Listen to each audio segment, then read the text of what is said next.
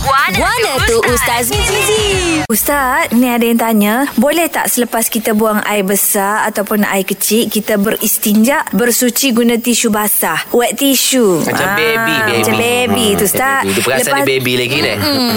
Lepas tu kita pun berwuduk dan solat. Sah ke solat kita Ustaz? Ha, hari tu cerita tentang tisu kering. Ah, ni Tisu basah pula. Kan Oh. dia jual tisu basah Ustaz kan wet Yalah, Ya, ni tisu. kreatif ingat manusia ni macam-macam produk dia boleh keluar. Betul lah. Walaupun tisu basah tu dia ada apa? Ada sabun, siap ada sabun dah. sabun kan Ha. maknanya benda boleh menyuci tapi ingat kalau kita nak apa nak nak istinja ataupun membersihkan apa ni diri kita selepas kita buang air kecil air besar, Ha. dia syarat dia apa dia? Kalau nak Kering. guna benda selain pada air ni, Benda yang macam kering. Ah, tisu ke apa semua, mesti Kesat. kering. Ya, benda kering. Uh-huh. Kesat dan dia kering. Kalau benda tu basah, Ha.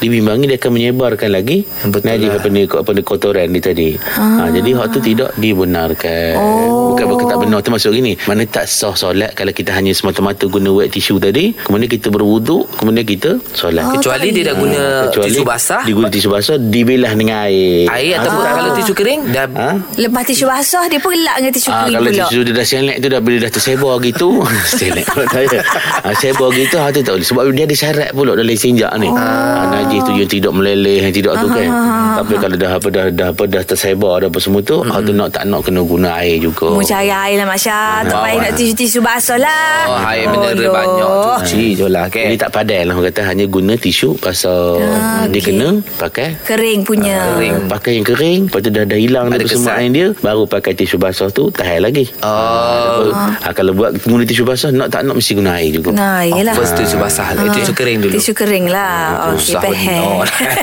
Faham Ustaz. Terima Belit di kasih. situ aja. Itulah, Ah, aduh Terima kasih Ustaz Okey sama insya-Allah jumpa.